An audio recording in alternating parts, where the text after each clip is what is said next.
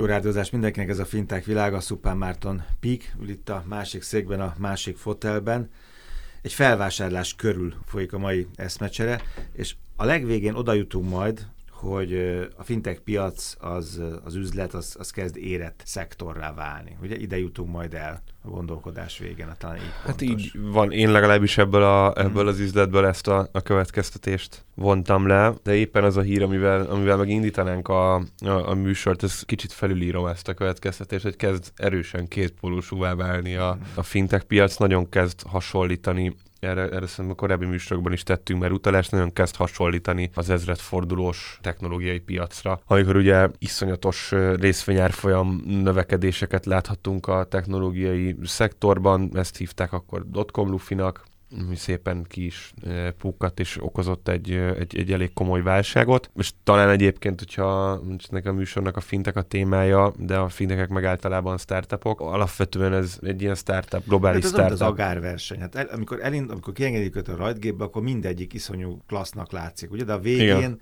azért egy kapja el ezt a szerencsétlen műnyulat. Igen, tehát, igen. És lesz, aki lehet, hogy a felénél abba adja, és nem is éhes. Hát így van, és, és itt is a startup, illetve a fintek piacon egy ilyen erős kettészakadást láttunk, tehát nem is azt, hogy akkor éppen centiken múljon, hogy kiér oda a műnyúlhoz, hanem tényleg, ahogy mondtad, a fele az, az, az akár kihullik a felénél, negyedénél, kétharmadánál. Ami hírre céloztam, az egy, az egy múlt heti cikk egyébként egy magyar portálon, de ami ihlet az, hogy erről egy kicsit beszélgessünk, de alapvetően azért már hetek, hónapok óta lehet hallani erről, ez pedig a Softbanknak a, a Vision Fund nevű óriás kockázati tőke alapja. Ez egy, ez egy 100 milliárd dollár összegű alap, amiben ilyen jó nevű arab országok vannak, mint Szaudarábia, illetve Abu Dhabi. 60 milliárdot tettek ebbe bele, a többi a Softbanknak a saját tőkéje, és hát olyan cégeket látunk itt a portfólióban, mint az Uber például, a WeWork nevű közösségi iroda megosztó cég, aki, aki botrányosan nem tudott az idei évben tőzsdére menni, és uh,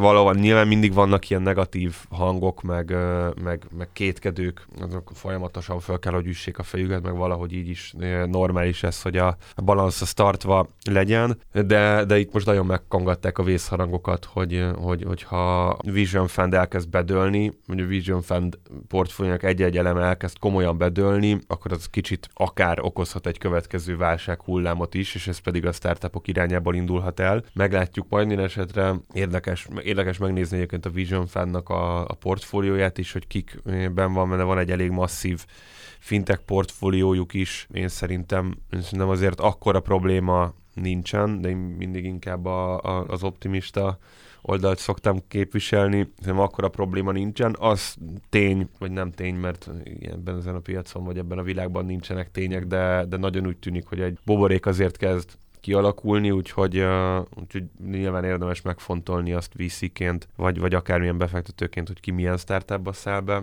hogy van-e ott lufi, vagy nincsen lufi, de látunk azért bőven példákat. Erre is a Weaver-nél még egy ilyen érdekes momentum volt, hogy iszonyatosan meggazdag. Gyakorlatilag a cég az olyan masszív mínuszokat termel, mint az Uber körülbelül, vagy mint egy Revolut, viszont iszonyatosan meggazdagodott a, az alapítója, és tőzsdei bevezetésük meghiúsulása után akkor volt hajlandó távozni a cég éléről, hogyha kap egy 1,7 milliárd dolláros ilyen lelépési 1,7 milliárd doll- dollár, igen, szép kerek szám, de hogy az azért egy ilyen Microsoft vezérnek hmm. is szerintem egy jó végkielégítés. Egy kicsit elmebetegnek tartom azt, hogy startup világban ilyen meg tud történni, de hát ez van. Ennél egy kicsit üdítőbb irányba tudunk fordulni, és egy jobb, jobb üzletről tudunk szerintem beszélgetni. Jó, itt ami lényeges, azt mondtad, és ez, akkor ez a, adja a gerincét a beszélgetésnek, hogy mi a lényege, leginkább a lényege, az, hogy itt a fintek, tehát a kicsi a kicsi veszi meg a nagyot, és ráadásul... Hát annyival nem volt kisebb egyébként, de hogy uh, egy olyan adásvételről beszélünk, ahol, ahol egy ausztrál Na, digitális bank, így, így, így, igen. van, tehát egy, egy, de egyébként ez az ausztrál cég, ez az EML Payment Solution nevű vállalat, nem hiszem, hogy bárkinek mondana valamit, ami azért érdekes, vagy mentesítő tényező, hogy mi sem ismertük uh, kifejezetten ezt a, ezt a céget. Másrészt, másrészt viszont, ami, ami meg abszolút nem mentesít, az az, hogy képzeld el, hogy 1500 fölötti white label kártyaprogramjuk van világszerte, 1500, az elég, elég erős. 900 fölötti plázában van világszinten ajándékkártya programjuk, ami megint csak nyilván az 1500-ból 900 ez egy részhalmaz, és ebből jön is, hogy mi a fő tevékenység. De nagyon alapvetően. tevékenységek ezek, ugye? Nem, nem túl bonyolult ez. Nagyon, nagyon egyszerű, és elkezdtük elemezni, hogy most mi a fene történhetett. Nagyon aktív ez a cég egyébként felvásárlásokban. Ez a mostani, ez a hetedik az életében, és ez az elmúlt öt évre koncentrálódik, de alapvetően azt látjuk, ez a, ez a hetedik, ez most kicsit kiróg a sorból egyébként, mert ez egy általános fintech cég, ezt mert sokkal jobban ismerjük. Egyébként volt két magyar programjuk is, ilyen kvázi konkurensként is itt van a piacon, de az Ausztrál cég alapvetően ajándékkártyákat szolgáltat. Mint a Libri. Mint a Libri, csak Mastercard logóval ellátva, tehát ő pont azt csinálja, hogyha, hogyha pontosítanék, vagy, vagy hogyha már hoztad ezt a Libri példát, akkor, akkor olyan, mint hogyha nem a Libri adna kártyát, hanem azt mondaná a mamut mondjuk, hogy ő ad egy mamut kártyát, amit az összes üzletében el lehet tölteni, mm. igen. Az üzleti modell az végtelenül egyszerű, ezek ingyenes kártyák általában. Bevételük van a, a plázától, valami minimális havi, havi pár ezer eurós fenntartási díj, azt azért 900-zal beszorozva kijön már egy elég szép bevétel. Másrészt meg vizsgáltuk a, nem, nem értettük a számokat, hogy, hogy, hogy, hogyan, hogy hogyan éri meg ezt a borzasztó mennyiségű plázát kiszolgálni, és azt találtuk, hogy a cégnek a bevétele, ami elég masszív, kb. 80-100 millió euró közötti volt a tavalyi éves árbevételük, egy majdnem 50 a az a kártyákon bent ragadó pénzből van. És akkor itt nagyon-nagyon... Ez, nagyon, ezért érdemes 900 vissza is, csinálni. Vissza is kanyarodtunk a, a, az Erzsébet utalvány, szép kártya, szép igen, kártya stb. Igen. effektushoz, de hát, hogy nincs, nincs nagyon új a nap alatt. Van még két szektor egyébként, amiben, amiben aktívak az ajándékkártyák mellett, de a bevételeiknek a, a 68%-át azt, a, azt az ajándékkártyás bevételeik hozzák. Ezen kívül van egy virtuális IBAN, vagy virtuális bankszámlaszám szolgáltatásuk, ami bevételüknek 10%-a alatt, vagy 10%-et hozza kb. a maradékot, azt jó, meg... Ők megvették ezt a PFS-t, amit A, a maradékot azt meg egyébként az még érdekes, ja. hogy az általános célú prepaid hozza, tehát van egy óriási, óriási prepaid kártya szolgáltató, és összesen a bevételének a 20%-át hozza a normál prepaid kártyás tevékenység. Ez, egy, ez érdekes. És akkor a vásárlásnak, a bevásárlásnak az alanya, egyébként általában európai cégeket és angolokat vettek, és általában... Ausztráliából még egyszer. Igen. igen és olyan cégeket vettek jellemzően, volt közöttük egy amerikai is, akik az alaptevékenységükbe illeszkedtek, tehát kifejezetten ilyen shopping kárdokat adtak, vagy, vagy szolgáltattak. Az utolsó előtti akvizíciójukkal 90 újabb shopping mallba kerültek oda, tehát alapvetően felvásárlással növekedtek, nem feltétlenül organikusan, ami ami nem pozitív vagy negatív. Ez megint csak a piacnak szerintem az érettségét eh, jelzi, hogy nem feltétlenül kell szélszelni és eh, nagyot alkotni, hanem meg lehet már találni azt a befektetői bizalmat, vagy azt a finanszírozás oldali bizalmat, hogy neked arra adnak pénzt, nem startupként, hogy majd megváltod a világot, hanem hogy mert bíznak annyira ebben a, ebben a szektorban és tevékenységben, hogy egyéb cégeket vásároljál és piacot vegyél velük. Az utolsó bevásárlásuk az, az most e, zárult, ezt e, november 11-én néhány héttel ezelőtt jelentették be. Ez a Prepaid Financial Services nevű angol cég volt, egyébként a Festipay volt egy közös kártyaprogramjuk, itt emlékszel. Majd nem ti is össze bútoroztatok félig meddig valahogy, ugye? Hát így van, ott a Festipay Cardnet páros a, a Prepaid Financial Services-t választotta helyettünk. Van ilyen, nem lett egy kifejezetten sikeres program, egyébként alapvetően azért van, mert, mert a, a, a Festipay nagyon erős az ártrendszerű kártyákban, és abban nagyon sikeresek. Itt meg egy ilyen döcögős együttműködés volt, hogyha jól hallottam a madarak csiripelését, és voltak rugalmasságbeli problémák az angol, tehát a, a PFS-nek az oldaláról. Amit erről a cégről tudni kell, az az, hogy 11 éve indult, egy házaspár alapította, és uh, Pripé, konyhában. Prip, igen, uh, hát ez a cikknek a címe, ezért mindig látunk ilyen cikkeket, amik, amiknek a, a címei kicsit, uh, kicsit túlkapnak a, a valóságon, de még az is lehet, hogy tényleg, tényleg, a, tényleg a konyhájukban uh, alapították ezt, és uh,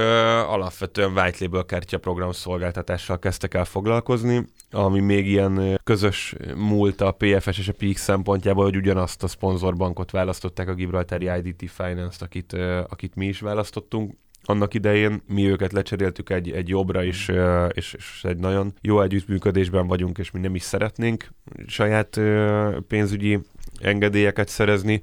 A PFS ezt máshogy gondolta. Ők, ők 2013-ban igen, hogyha jól emlékszem, megszerezték az elektronikus pénzkibocsátási licenszet Angliában, tehát gyakorlatilag egy regulált pénzügyi szervezetté váltak, ez egy csomó erőforrásukat elvitte, és egy teljesen általános prepaid kártya szó, ez szónak a jó értelmében mondom, hogy, hogy, hogy általános termékpalettával rendelkező prepaid kártya szolgáltatóvá váltak ami egyébként nekünk mindig egy, azt nem mondom, hogy bármit másoltunk volna, meg másolnánk a, a PFS-ről, de hogy, hogy amikor investorokkal, üzleti partnerekkel beszélgettünk, akkor mindig egy ilyen jól mutogatható példa volt, 6-7 évvel előttünk indultak, tehát mindentől sejthető, hogy, hogy a méretük az nagyobb, mint a miénk, úgyhogy ez jól validálja azt, hogy ennek a, ennek a tevékenységnek van helye a piacon, és hát elértek oda, hogy egy évvel ezelőtt még arról lehetett híreket olvasni, hogy a PFS tőzsdére készül, a londoni tőzsdére, és akkor végül is, végül is ezt nem, nem lépték meg, hanem áttételesen az ausztrál tőzsdére kerültek, mert hogy az AML Payments listázott cég az, a, az ausztrál tőzsdén, de végül is egy ilyen felvásárlási üzletbe kerültek bele. És akkor azért volt a konklúzió a beszélgetésen, amit a tőled előlegeztem meg, hogy érett szektorra kezd válni a fintek, mert hogy? Én azt, azt gondolom, hogy amikor ekkora, ekkora üzletek és százszerzelékos felvásárlások történnek meg két hasonló szereplő között, tehát nem az van, hogy jön egy Euronet méretű cég, vagy egy Apple, vagy valaki, és felvásárol vásárolja kicsit, kicsit hm. csak a technológiája miatt, és nem az történik, hogy egy VC vagy egy banknak az accelerátora úgy megszagolgatja a céget, és szerez hm. benne 5-10-15-20 százalékot, és akkor utána vagy tud exitálni belőle, vagy nem, hanem ilyen típusú felvásárlások történnek. Ezek mindig azt szokták jelezni, hogy a, a piac már, már érett. Ahogy a pár perccel ezelőtt mondtam, ez azért is van, mert, mert a felvásárló fél tud tőkét szerezni arra, és itt sem saját forrásból finanszírozták. És volt neked egy ilyen félmondatod, mondatod, hogy a kisebb vette meg a nagyobbat. Bizonyos számok alapján, program szám szempontjából, meg kibocsátott kártya szám szempontjából az EML egyértelműen nagyobb, de ez az üzleti modell miatt van, hiszen ezeket az egyéves lejáratú kártyákat dobálják el az emberek, és, és sokat szolgáltatnak belőle, de egyébként árbevétel és, és nyereség szempontból egy picit nagyobb a, a felvásárolt prepaid financial services, és ez az üzlet ez durván 300 millió angol font környékén zajlott le, aminek a 3%-a volt a tavalyi évben az EML-nek a, a nyeresége. Tehát abszolút nem a saját eredményéből történt ez a felvásárlás, hanem új tőkebevonásból, illetve, illetve már megállapodott le hívott hitelkeretből és újabb, újabb hitelekből tudja finanszírozni az ügyletet a cégcsoport. Ez mindig azt jelzi, hogyha egyáltalán egy befektetési bankhoz besétálsz, és azt mondod, hogy én, én ezt meg ezt a tevékenységet végzem, és szeretnék hitelből felvásárolni egy konkurenst, vagy, vagy, vagy piacot venni, akkor én azt gondolom, hogy ma Magyarországon egy finteket még az összes bank elhajtana, hogy, hogy, hogy menj innen, de ez is, ez is változhat. Technológiai cégeknél egyébként erre, erre nagyon... Tehát a világon más ez már világon máshol van, és megtörténhet. Így van, technológiai cégeknél meg ez egy ilyen 20 évvel ezelőtt hmm. indult el, kicsit ugye ott a dotcom válság előtt, meglátjuk, hogy mi lesz aztán ennek a kifutása. Én azt gondolom, hogy egy izgalmas növekedés ez az EML számára, izgalmas új innovációkat, meg termékeket hozhat a, a, az európai piacra is egyébként, illetve egy megnyugtató és jó példa a fintekeket finanszírozó VC-k előtt és kockázati tőke előtt elsősorban. Köszönöm szépen, Fintech világa jövő érdekességek, információk a fintech.hu-n. Szupán Márton, köszönöm szépen.